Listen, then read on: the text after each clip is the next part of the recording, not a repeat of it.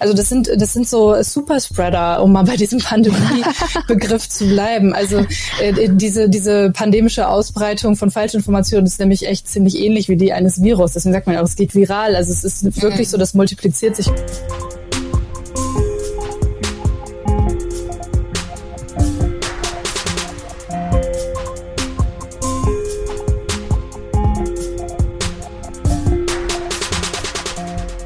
Hallo und willkommen zur vierten Folge des Podcasts Diskurs zur Wahl. Mein Name ist Gilda Sahebi und ich freue mich, dass ich in diesem Podcast mit verschiedenen Expertinnen aus Medien, Politik, Wissenschaft und Zivilgesellschaft über ein, finde ich, sehr, sehr wichtiges Thema sprechen kann, nämlich über den Diskurs, den öffentlichen Diskurs und wie er manipuliert wird und das gerade im Vorfeld der Bundestagswahl. Also wie beeinflusst das unser Diskurs, unsere Debatte und die Themen, über die wir sprechen. Heute ist Alice Echtermann zu Gast. Da freue ich mich sehr, denn sie ist Leiterin des Korrektiv Faktenchecks und kennt sich richtig, richtig gut aus, wie man diese ganze Flut an Informationen checken kann, was ist wichtig, was ist wahr und kann uns auch ein paar sehr, sehr gute Tipps dazu geben. Da freue ich mich sehr darauf. Am Ende hören wir noch einen Kommentar von Lukas Wels. Lukas leitet die bundesweite Arbeitsgemeinschaft der psychosozialen Zentren für Flüchtlinge und Folteropfer und er spricht heute über Forderungen zur Bundestagswahl für die Versorgung traumatisierter Überlebender von Krieg, Folter und Flucht. Und wir haben ihn gebeten, darüber zu sprechen, weil das eines der vielen Themen ist, die unserer Meinung nach in dieser ganzen oft manipulierten Debatte im Vorfeld der Bundestagswahl oft untergehen. Und eines dieser wichtigen Themen ist eben das, über das wir vielleicht einfach mal mehr sprechen wollen. Und ich bin gespannt dazu, was er uns dazu erzählen wird. Bevor wir aber loslegen, noch zwei wichtige Sachen. Ihr findet diesen Podcast auf allen bekannten Podcast-Plattformen und abonniert ihn am besten auch gleich, damit ihr keine Folge verpasst. Und der Podcast ist ein Projekt von das Netz, Vernetzungsstelle gegen Hate Speech und wird ermöglicht von Zoom, der Schöpflin Stiftung und Better Place. Gerade im Vorfeld von Wahlen, natürlich auch nicht nur da, aber dort besonders, das haben wir auch in den USA gesehen, vor den Wahlen und nach den Wahlen, und das sehen wir hier jetzt auch, dass sehr viele Falschinformationen einfach in das soziale, in das, in die sozialen Netzwerke wie so gestreut werden. Da ist wirklich sehr viel unterwegs und es erreicht auch sehr viele Menschen. Und für jemanden, der oder die sich nicht mit diesen Themen total auskennt und einfach auch, ich sag mal, keine Zeit hat, sich ständig damit zu beschäftigen, ist es oft schwer zu unterscheiden, was ist jetzt eine Falschinformation, was ist vielleicht eine Information, die ist irgendwie so halb wahr oder halb falsch und was ist aber wahr. Und sich aber in dieser, in dieser ganzen Flut von Informationen irgendwie auszukennen und durchlavieren zu können, ist schon sehr wichtig, weil einfach die Debatte nicht mehr in die richtige Richtung läuft sozusagen, wenn man gar nicht mehr weiß, worüber man eigentlich spricht, weil man nicht mehr weiß, was falsch und richtig ist. Und Alice Echtermann kennt sich damit sehr, sehr gut aus. Sie ist eben Faktencheckerin und leitet die, den Korrektiv-Faktencheck. Und die, ich, ich gucke da auch immer sehr gerne, weil die dort sehr gut erklären, warum ist es falsch, was ist falsch, was ist richtig, was sind die Quellen. Und eigentlich allein daran kann man sich so ein bisschen so fortbilden, wie man Quellen dann bewerten kann. Und sie prüft dort eben Meldungen im Netz auf die Richtigkeit und recherchiert dann, recherchiert zu den Hintergründen und Profiteuren auch von Desinformation. Also warum wird es denn gemacht? Wer profitiert von solchen Falschinformationen? Und auch welche Rolle die sozialen Netzwerke bei der Verbreitung spielen und dann als Schluss sozusagen auch bei der Bekämpfung von falschen Informationen. Und das macht sie jeden Tag in ihrem Job. Hallo Alice. Hallo. Ähm, wir haben, glaube ich, sehr viele Fragen an dich, weil das Thema Falschinformation ist, also von meinem Gefühl her, ist das gerade die ganze Zeit irgendwo, äh, irgendwo sieht man die ganze Zeit irgendwas, wo man nicht richtig weiß, ist es jetzt sozusagen eine Halbwahrheit oder ist es ganz falsch? Also ich finde, ich, also selbst jemand wie ich, die sich mit diesen Themen eigentlich total beschäftigt, ich finde es langsam ziemlich schwierig, da noch den Durchblick zu behalten. Ähm, und du bist ja wirklich beim Faktencheck bei Korrektiv. Ich würde gerne mal erst dich fragen, so einfach nur ein Beispiel. Hast du so ein, gerne auch ein aktuelles oder irgendwas, was dir besonders einfällt zum Thema also Falschinformation. Es kann irgendwie vielleicht so eine richtige Falschinformation oder so eine in Anführungsstrichen halbe. Hast du da irgendwelche Beispiele? Ähm, ja, also es gibt sehr viele Beispiele, warum äh, etwas auch halb falsch oder halb wahr sein kann. Das ähm, ist tatsächlich nicht so einfach, auch für FaktencheckerInnen nicht. Ähm, wir haben häufiger so richtige Fakes, wenn es um zum Beispiel gefälschte Zitate geht. Also ähm, zum Beispiel gab es jetzt vor einigen Wochen die Behauptung, also kursierte so ein Bild in sozialen Netzwerken mit einem Foto von Annalena Baerbock, ähm, der Kandidatin der Grünen, wo dann drauf stand, ähm, also quasi in, ähm, als hätte sie das gesagt, äh, dass sie die Witwenrente abschaffen möchte. Ähm, das war dann äh, in konkreter Zitatform aufgeschrieben, als also wirklich als hätte sie das so gesagt. Und das haben ganz, ganz viele Menschen geglaubt. Also es ist, hat sich unheimlich weit verbreitet. Es ist richtig viral gegangen, wie man so schön sagt. Und es ist halt auch ähm, über WhatsApp, über Facebook, über alle Plattformen aufgetaucht. Also es war unheimlich erfolgreich. Eine kurze Frage, da stand da irgendwo, weil normalerweise bei so Zitatkarten steht da irgendwie ARD oder ZDF oder irgendwas. Stand da irgendwas da oder war es einfach leer quasi? Nein, also es ist einfach nur ähm, ein Bild gewesen, was jemand gebastelt hat. Es war ein Foto von Annalena Baerbock mit Text daneben. Mhm. Und ähm, es hat auch eigentlich gar nicht so richtig seriös ausgesehen. Ähm, aber erstaunlicherweise haben richtig viele Menschen das für einen ähm, echten Beitrag oder Artikel oder sowas gehalten. Ähm, mir wurde das auch aus meinem persönlichen Umfeld dann zugeschickt. Mhm. Ähm, also vor allen Dingen auch ähm, ältere Menschen. Also dieses Witwenrente-Thema war auch, glaube ich, so ein bisschen auf ein älteres Zielpublikum ausgerichtet. Und äh, die haben das wirklich geglaubt. Die waren ganz empört. Das ist aber ähm, einfach komplett erfunden gewesen. Das hat es nie gegeben, das hat sie nie gesagt. Das ist ja, finde ich, ein ziemlich krasses Beispiel gleich, weil das klingt ja auch so ein bisschen, weil, also die älteren WählerInnen sind ja auch ein großes Wähler, WählerInnenpotenzial. Mhm. Ähm, glaubst du, also oder weiß man das bei dem, also bei dem Beispiel war das so richtig, also politisch motiviert oder weiß man, wo das herkam? Wo genau es herkommt, wissen wir jetzt nicht. Aber es war äh, ganz eindeutig politisch motiviert. Es tauchte nämlich kurz nachdem Annalena Baerbock zur ähm, Kandidatin der Grünen ernannt wurde auf. Also es war ähm, ganz eindeutig ähm, darauf ausgelegt, ihr und den Grünen zu schaden, weil die Grünen hatten ja auch so gute Umfragewerte. Also es gab ja so ein mhm. so Peak genau nach der Ernennung der Spitzenkandidatin. Ähm, das war ganz eindeutig darauf ausgerichtet. Wie, also jetzt mal bei dem Beispiel, wie geht ihr denn da vor? Also ihr, ihr seht sozusagen diese Karte, ähm, dieses Bild mit dem Zitat und wie könnt ihr jetzt herausfinden, ob das, ob sie das, weil sie, sie sagt ja viel. Sie ist Politikerin, sie redet viel, also man kann ja irgendwie auch nicht äh, sie, sie, alles, was sie 20, 24 Stunden am Tag redet, irgendwie wissen. Wie geht ihr denn da vor? Also wie könnt ihr das denn prüfen? Hm. Also man kann ja davon ausgehen, dass PolitikerInnen zwar viel reden, aber das natürlich eigentlich auch immer irgendwo dokumentiert ist, wenn sie das tun. Mhm. Also wenn sie konkrete politische Forderungen aufstellen, dann gibt es darüber ja meistens irgendwelche Berichte. Also man, das, das ist ein bisschen ein Grundverständnis von Journalismus, was man da vielleicht auch haben muss. Wenn ähm, jemand etwas Spektakuläres und Kontroverses von sich gibt, dann gibt es da unter Garantie hinterher Medienberichte mhm. drüber. weil die Rente abschaffen ist ja auch was Großes. Genau, es wäre in dem Fall auch natürlich plausibel, dass, dass äh, sämtliche Medien aufgegriffen hätten, ähm, gerade jetzt in diesem Jahr, wo es um Wahlkampf und diese ganzen äh, politischen Forderungen auch geht. Und dann muss man danach suchen. Also ähm, eine einfache Google-Suche hat eigentlich schon gereicht, um zu sehen, dass äh, mhm. sich Annalena Baerbock zum Thema Witwenrente eigentlich überhaupt nicht geäußert hat in dem Sinne. Also man kann dann eine konkrete Suchanfragen bei Google machen, ganz einfach ihr Name und das Stichwort Witwenrente und dann kann man schon mal schauen, ist da irgendwas aufgetaucht. Und wenn nicht, dann muss man vielleicht schon mal hinterfragen, woher dieses komische Zitat kommt. Hm.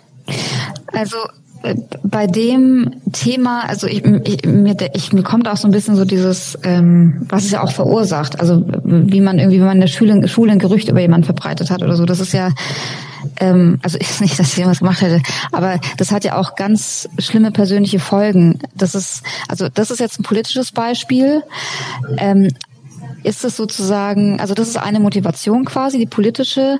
Gibt es denn eben die voll, also die, die Motivation, auch Menschen einfach nur zu schaden? Ist es auch also ein Ziel davon? Hm.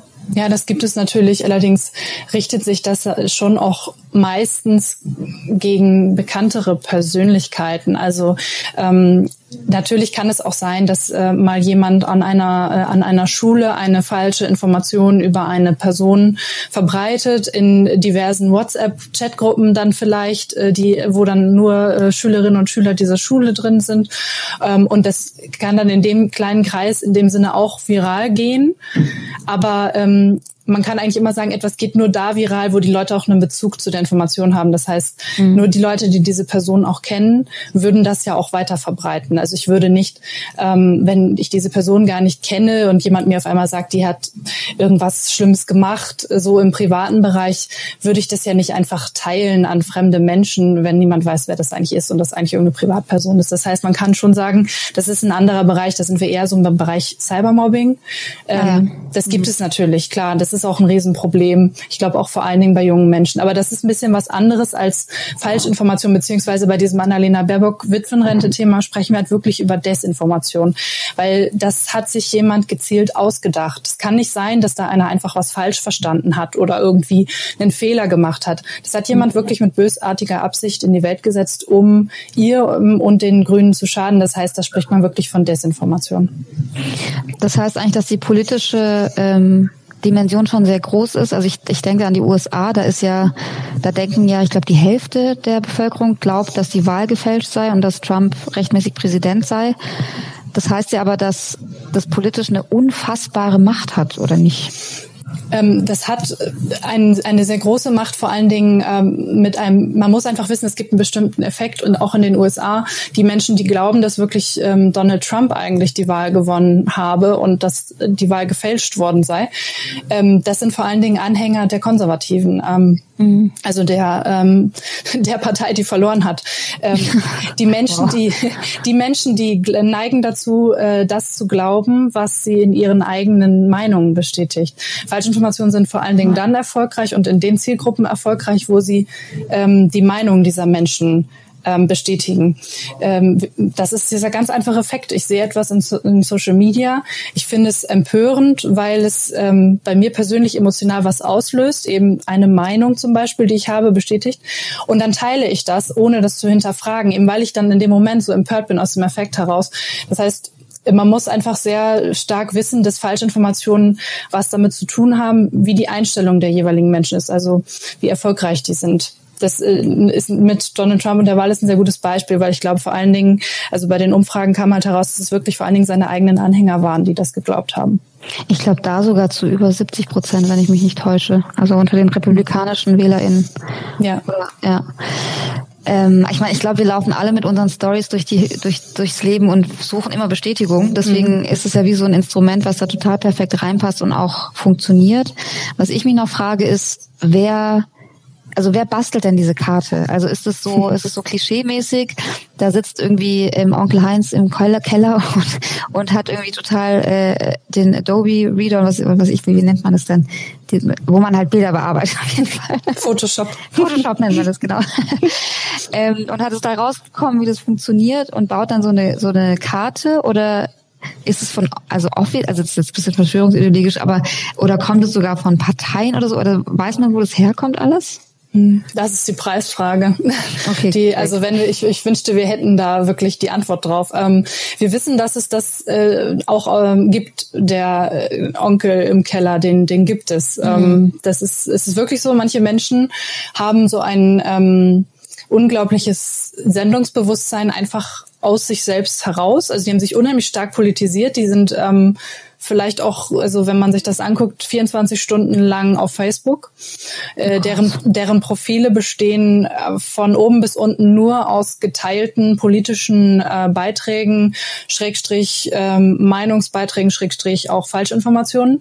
Also das sind das sind so Superspreader, um mal bei diesem Pandemie-Begriff zu bleiben. Also äh, diese diese pandemische Ausbreitung von Falschinformationen ist nämlich echt ziemlich ähnlich wie die eines Virus. Deswegen sagt man auch, es geht viral. Also es ist wirklich so das multipliziert sich. Und es gibt so ein paar Leute, die ähm, treiben sich unheimlich viel in sozialen Netzwerken rum und ähm, teilen unheimlich viele dieser Informationen und bewegen sich einfach in hochproblematischen Kreisen. Das sind dann irgendwelche Gruppen, irgendwelche Chats und äh, diese Leute äh, verteilen das wirklich ja, Superspreader-mäßig in alle Himmelsrichtungen. Mhm.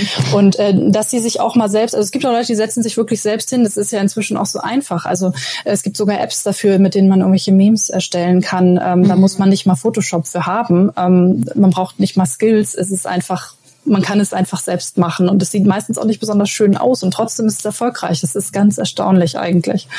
Na, ich meine, man kennt es ja von, von sich selber. Wenn, also ich irgendwie in der Pandemie war es auch oft so, dass zum Beispiel, weiß ich nicht, wenn ich dann so Meldungen gesehen habe, die sagt, das ist alles nicht so schlimm, habe ich da sofort geglaubt.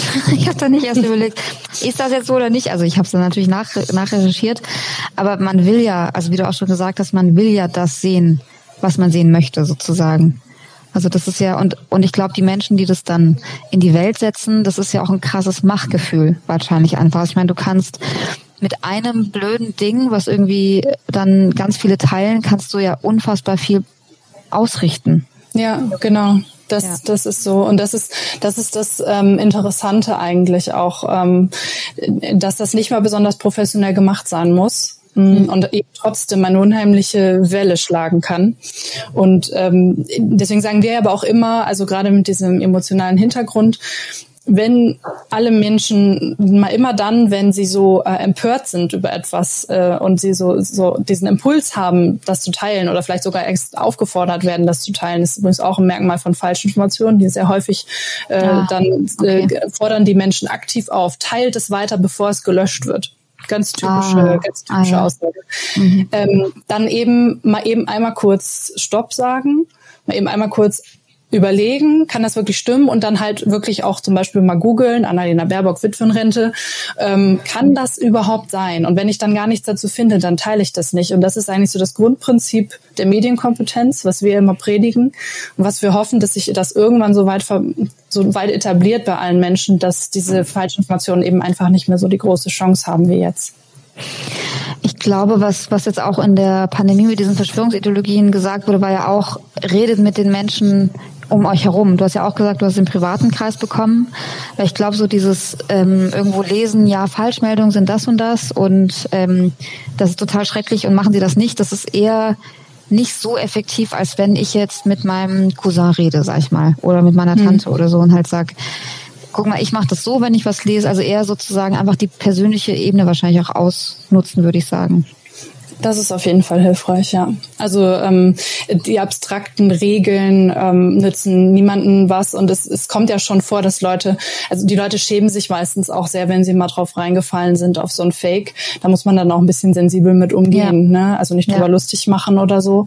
Ähm, die allermeisten ähm, haben da, wenn sie das geteilt haben, keine böse Absicht hinter. Die böse Absicht hatte die Person, die das irgendwann mal in die Welt gesetzt hat. Aber alle anderen kann man eigentlich, man kann ihnen kaum einen Vorwurf machen eigentlich. Ah, das finde ich total total wichtigen Punkt. Muss ich also ich glaube, das ist extrem wichtig, weil ähm, also ich sage immer, du kannst nicht den Schatten füttern und erwarten, dass Licht größer wird. Also kann ich sagen, du bist so ein Depp, dass du sowas teilst und dann eher irgendwie die Charme vergrößern.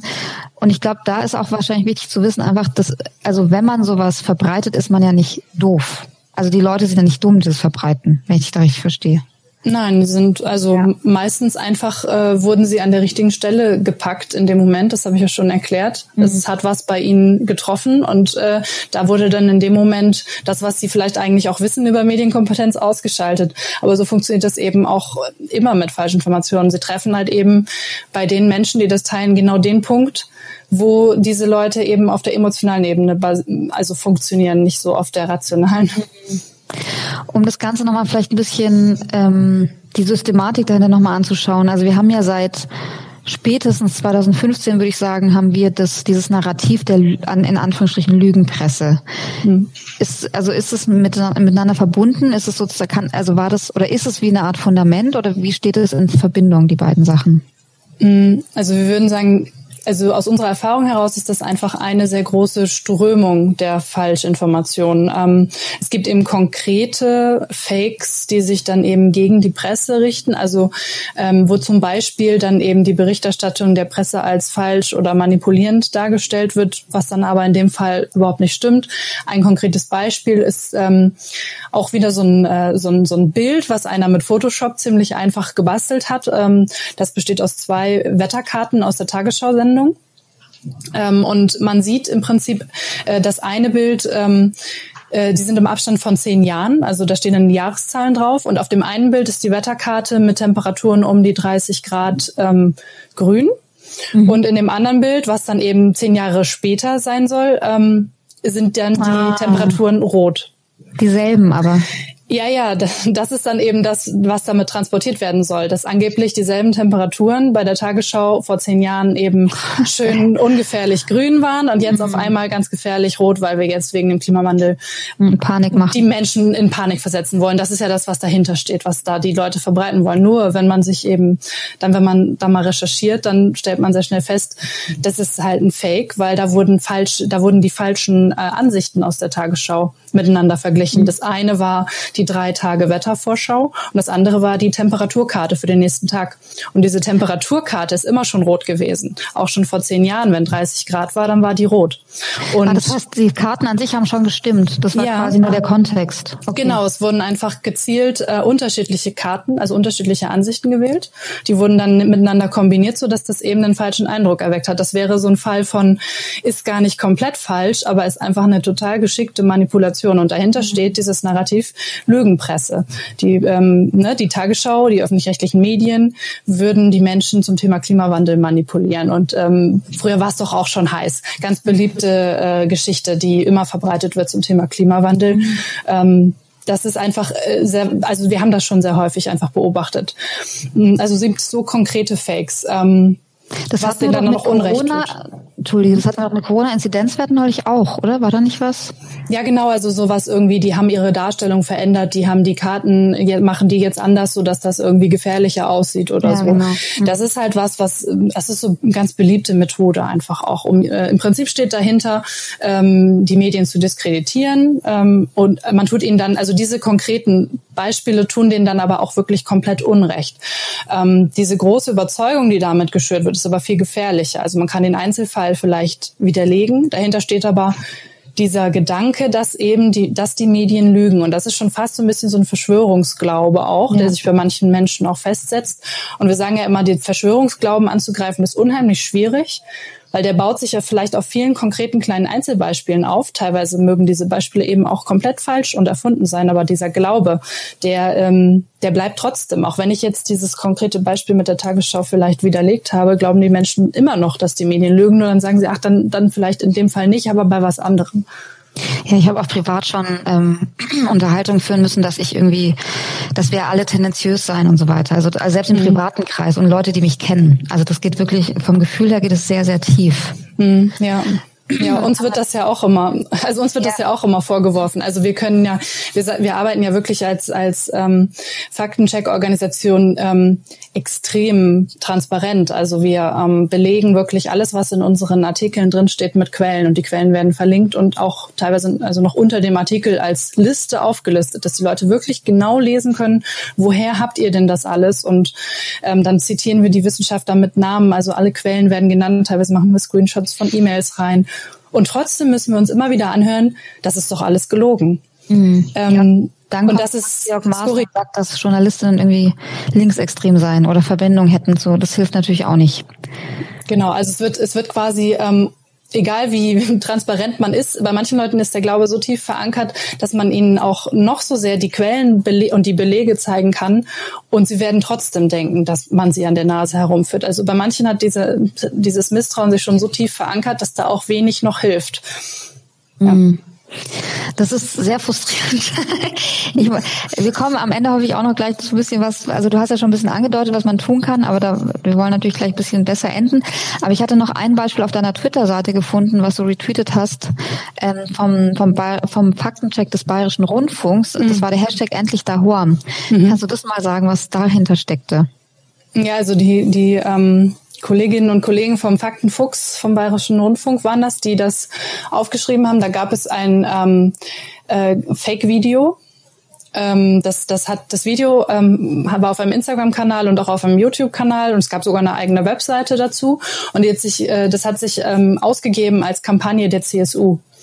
Ähm, also im Prinzip jetzt auch passend im Wahlkampfjahr war das alles aufgemacht mit dem Logo der CSU. Auch das Layout war ziemlich gut gemacht, sah sehr echt aus und ähm, da war dann quasi die Botschaft, verkürzt gesagt, die CSU hat jetzt ihre Meinung zu Geflüchteten geändert und will sie mehr oder weniger alle hierher holen. Also so mal jetzt ganz, ganz grob gesagt.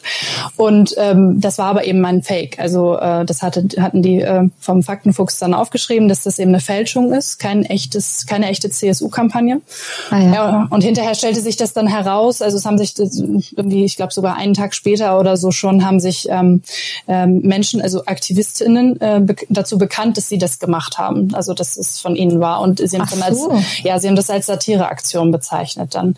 Ähm, ist ein bisschen äh, also sehr interessanter Fall, weil ähm, in diesem Fall wir sind bei Satire, also natürlich ist auch Satire oft so, dass man wenn man sie ernst nimmt, sagen könnte, es ist eine Falschinformation. Also jetzt mal angenommen der Postillon, was der macht, das sind ja mhm. ganz oft so im Layout oder im Duktus eines einer Nachricht ähm, verfasste Beiträge, ähm, die ja aber ganz eindeutig Satire sind. Und der Postillon verbirgt es ja auch nicht, dass es eine Satire-Seite ist. Das heißt, ja, wenn da Leute genau, das heißt, alle Leute, die darauf reinfallen, da freuen sie sich natürlich immer diebisch drüber beim Postillon. Das passiert ja auch öfter mal. Das weiß man ja, dass das auch das man, manche Menschen ähm, für voll nehmen. Aber äh, es ist eben möglich, es zu erkennen. So. Äh, in diesem Fall, bei dieser äh, gefälschten CSU-Kampagne, äh, stand aber nirgends ein Hinweis, dass das irgendwie Satire sein soll. Und witzig war es auch nicht. Also ähm, mhm. das, das ist halt, in, es ist in unseren Augen, ähm, ist das eigentlich, ist das Desinformation. Also mhm. ähm, aktivistisch hin oder her, aber das ist Desinformation, wenn man das so versteuert. Also wir machen das auch in unsere Shownotes, das könnt ihr dann auch nochmal selber nachlesen. Ich fand es so interessant, weil ich finde so diese ähm, so gegen CSU oder CDU findet, also hat man da irgendwelche Zahlen wahrscheinlich nicht, ob es jetzt mehr, ob, ob bestimmte Parteien mehr betroffen sind oder weniger? Hm, ähm Nee, also äh, Zahlen nicht direkt. Wir erheben das auch jetzt nicht in äh, wissenschaftlichen Maßstäben, sodass wir das wirklich auswerten könnten. Aber ähm, es ist schon der generelle Eindruck, den man, also wir haben es, machen das ja wirklich schon seit Jahren und ähm, sehen einfach, äh, bestimmte Themen sind einfach bei Desinformation hoch im Kurs. Traditionell Themen wie Migration, Klimawandel ja. und ähm, immer aber auch in genau diese Richtung. Also der Klimawandel wird geleugnet, äh, Migration wird ähm, verteufelt, beziehungsweise mit konkreten Falschinformationen wird versucht, da eben ähm, Abneigung zu schüren und ähm, äh, Kriminalität von äh, Menschen mit nicht deutschem Hintergrund und so weiter. Also ähm, wir sehen das schon, dass das sehr stark aus dieser Ecke kommt, seit vielen Jahren schon. Das, das kann man wirklich safe so sagen. Und das ist ja auch, also ich erinnere mich 2015, 16 war ja wirklich so eine Hochzeit mit irgendwie Falschinformationen, dass irgendwelche Kirchen angezündet worden seien oder mhm. Mädchen vergewaltigt oder wie auch immer. Und das hat ja auch wirklich eine Auswirkung. Also die, die Stimmung, also es sind ja viele Menschen, die das lesen, wie du auch vorhin meintest. Und die Stimmung unter diesen Menschen und in der Bevölkerung dann allgemein, die, die also die ist ja total davon beeinflusst. Ich, ich glaube, das kann man, das darf man überhaupt kein bisschen unterschätzen.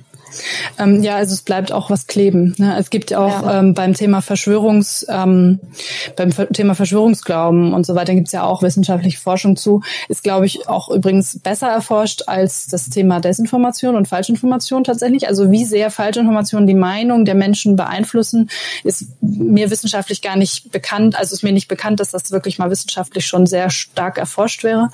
Ähm, aber auch bei Verschwörungsideologien ist es so, dass es Hinweise darauf gibt, gibt, dass ähm, allein schon der Kontakt zu zum Beispiel ähm, äh, impfkritischen oder äh, Impfverweigerern ähm, oder also diese diese Behauptungen, äh, dass Impfungen gefährlich seien, zum Beispiel irgendwie Autismus auslösen, so das ist einfach ja. falsch. Ja. Ähm, aber allein schon der Kontakt mit diesen falschen Informationen sorgt teilweise dafür, dass die Leute unsicherer werden, dass sie äh, skeptischer werden und äh, dann irgendwie vielleicht bei Umfragen, wenn sie sagen, würden sie ihr Kind impfen, dann sagen, ja, bin mir nicht so ganz sicher, wo sie vielleicht vorher gesagt hätten, doch, auf jeden Fall. Und ähm, also es bleibt immer was kleben. Das ist mit falschen Informationen eben genauso. Es wird ganz viel, ähm, ganz viel äh, auf, auf den Kanal gegeben, immer in der Hoffnung, dass halt irgendwas hängen bleibt. Ja, ja und gerade beim Thema äh, Gesundheit, also ich, ich, ich kann das ja auch nachvollziehen, wenn ich jetzt, wenn ich jetzt total viele Sachen gelesen hätte, die eben über das, den Impfstoff, dann hätte ich mir auch nochmal fünfmal überlegt, ob ich mich impfen lasse. Und beim Kind natürlich umso mehr. Also das sind ja auch dann bestimmt sehr, das sind ja dann also ganz bewusst sehr sensible Themen.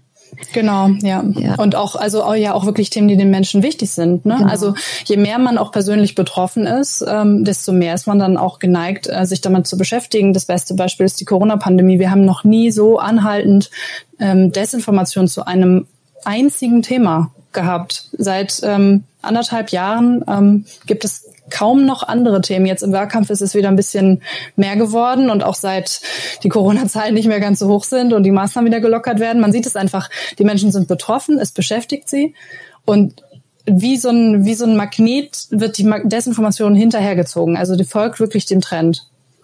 Ja, und radikalisiert ja teilweise auch Menschen. Also das ja, wird ja dann eben auch von extremistischen Gruppen genutzt.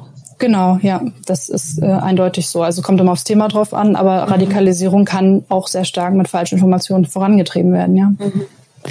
Dann vielleicht nochmal, also du hast es ja schon ein bisschen angesprochen, was kann man denn tun? Also du meintest eben einfach nur mal googeln, nochmal checken oder irgendwie einfach nochmal nachschauen. Ist es, ist es eigentlich, ist es so das Hauptgegenmittel äh, oder gibt es noch andere Dinge? Mhm. Ich würde schon sagen, dass es das Hauptmittel ist. Also, ähm, dass man wirklich einfach kurz ein bisschen ähm, zurücktritt und sich eben nicht von diesem Impuls, äh, oh, wie skandalös, ich teile das jetzt, äh, leiten lässt, aber ja.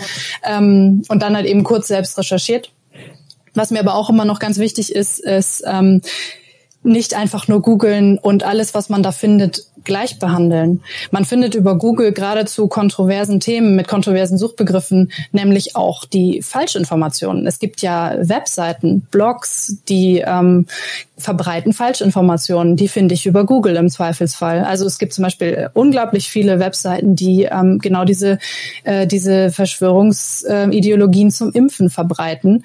Ähm, die sind einfach total groß im Netz und tauchen dann eben auch auf. Wenn ich Impfen Autismus google, werde ich unter ja. ziemlich großer Wahrscheinlichkeit eben auch solche finden, die mir die falschen Informationen auftischen. Das heißt, ähm, nicht einfach nur googeln, sondern auch mal richtig ähm, richtig lesen, was da steht und vor allen Dingen immer danach fragen, was haben die denn eigentlich für eine Quelle? Also wird mir hier jetzt gerade eigentlich nur irgendwie eine Meinung aufgetischt, belegt wird diese Meinung überhaupt belegt? Gibt es wirkliche Quellen dafür? Und, und was sind das für Quellen?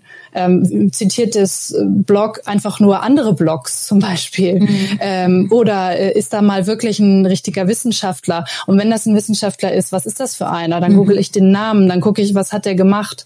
Ähm, hat der nur überhaupt... Beim Prof, genau, nur beim Prof davor ja. steht. Es ist nicht, dass die Person Ahnung von irgendwas hat. Genau, es muss ja schon das richtige Themengebiet sein, wo diese Person ähm, aktiv ist. Es gibt zum Beispiel auch wirklich Menschen mit Wissenschaft wissenschaftlichem Hintergrund, die sich seit Jahren in der Impfgegnerszene be äh, be bewegen und da auftreten mit ihrer, muss man sagen, ja irgendwie Pseudo-Expertise.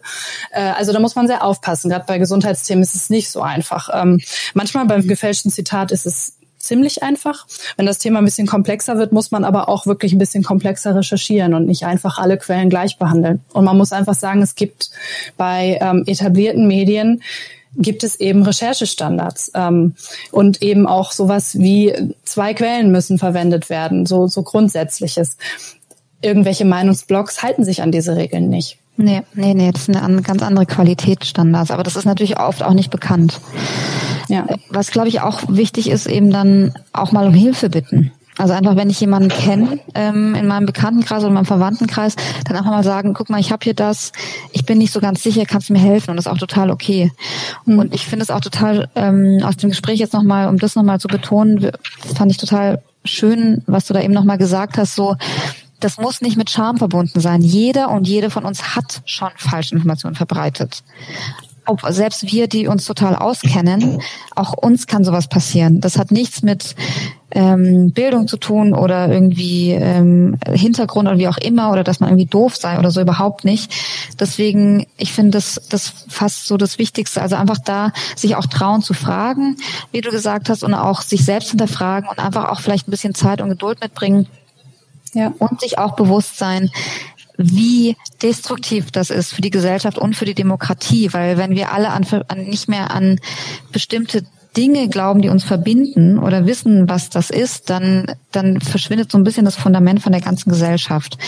Deswegen, genau, das würde ich ähm, gerne einfach nochmal so mitnehmen. Und danke dir ganz, ganz herzlich. Ja, gerne. Die, für die tollen Erklärungen und die Beispiele. Und ähm, einfach genau, also bei Korrektiv nachgucken, ich gucke da auch immer im Faktencheck nach, das ist eine ganz, ganz tolle Seite. Deswegen danke dafür. Und äh, ja, dann wünsche ich dir noch einen schönen Tag. Vielen Dank. Ja, danke, gleichfalls. Tschüss. Dankeschön. Wir sprechen in unserem Podcast ganz viel über Hass und Desinformation und diese Themen, die uns gerade in dieser Debatte und Diskurs sehr viel beschäftigen.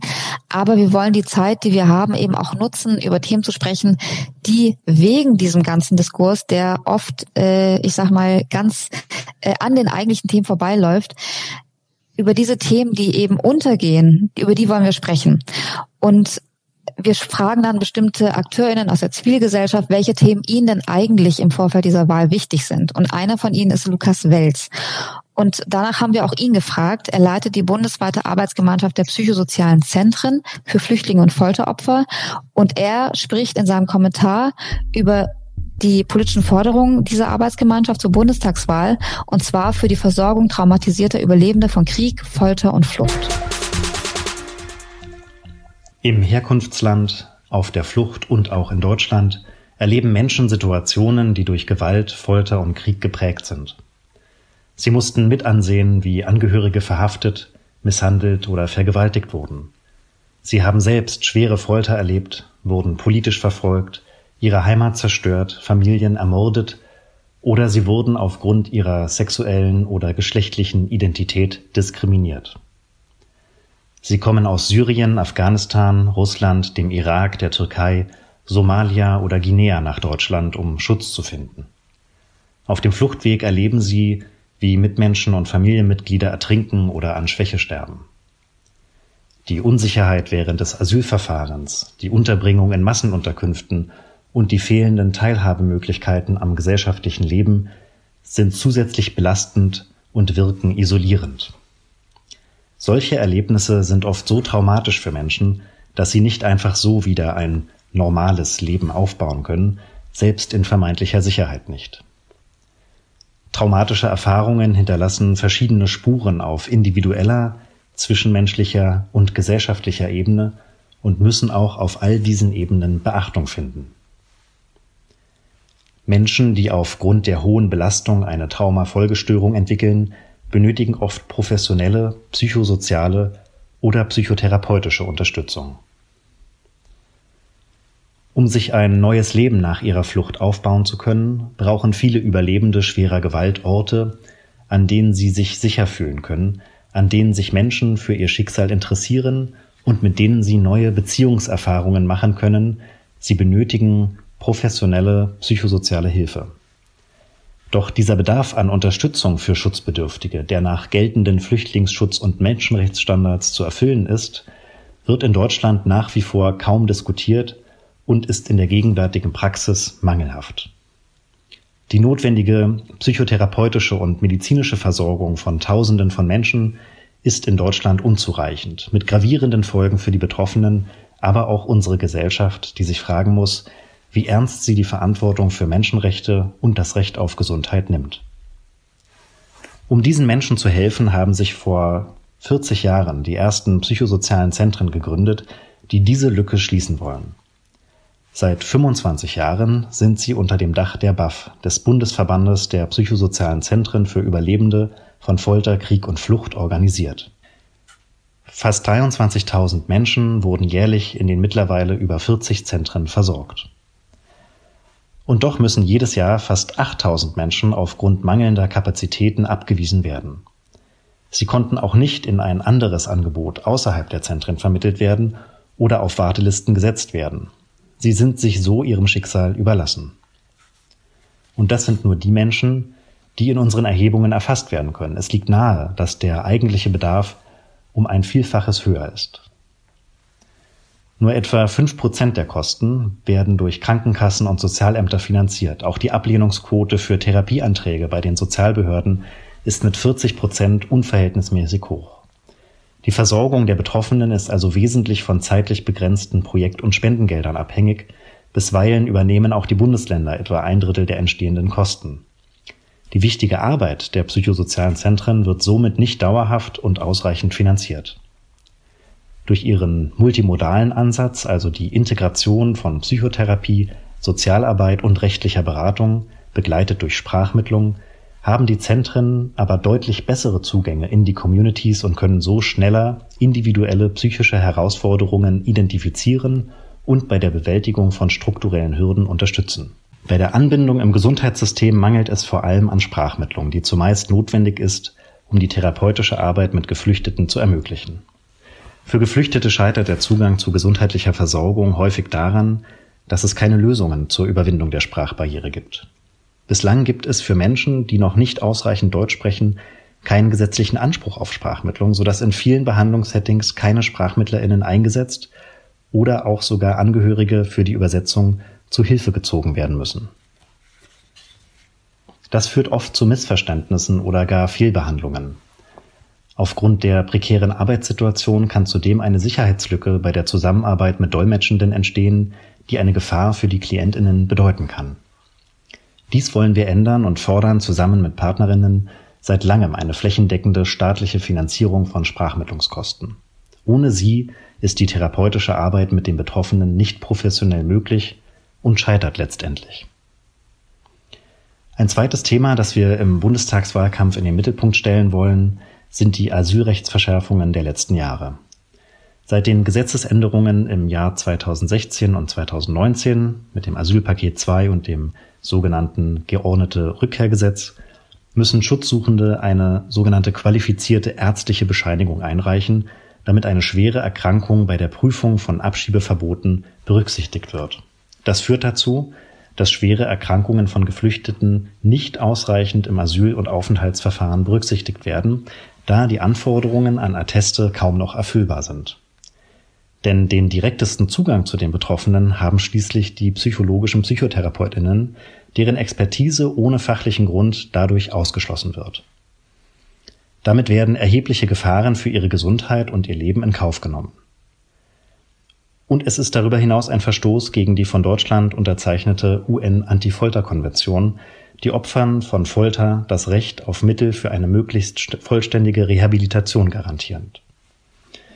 Damit eine Therapie zur Wiederherstellung der psychischen Gesundheit erfolgreich sein kann, brauchen die Betroffenen einen Aufenthalt, der ihnen Sicherheit bietet.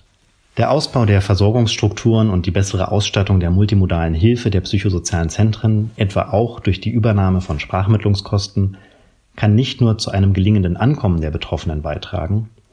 Gesundheit und Fürsorge sind das fundamentale Recht eines jeden Menschen, Werte also, zu denen Deutschland sich verbunden fühlt und verpflichtet hat.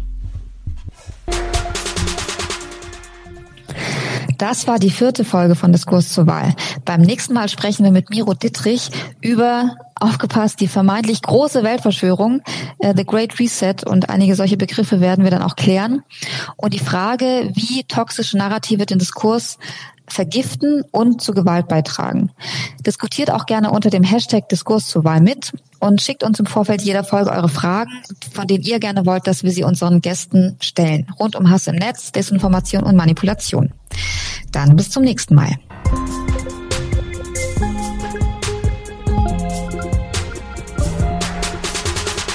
Diskurs zur Wahl.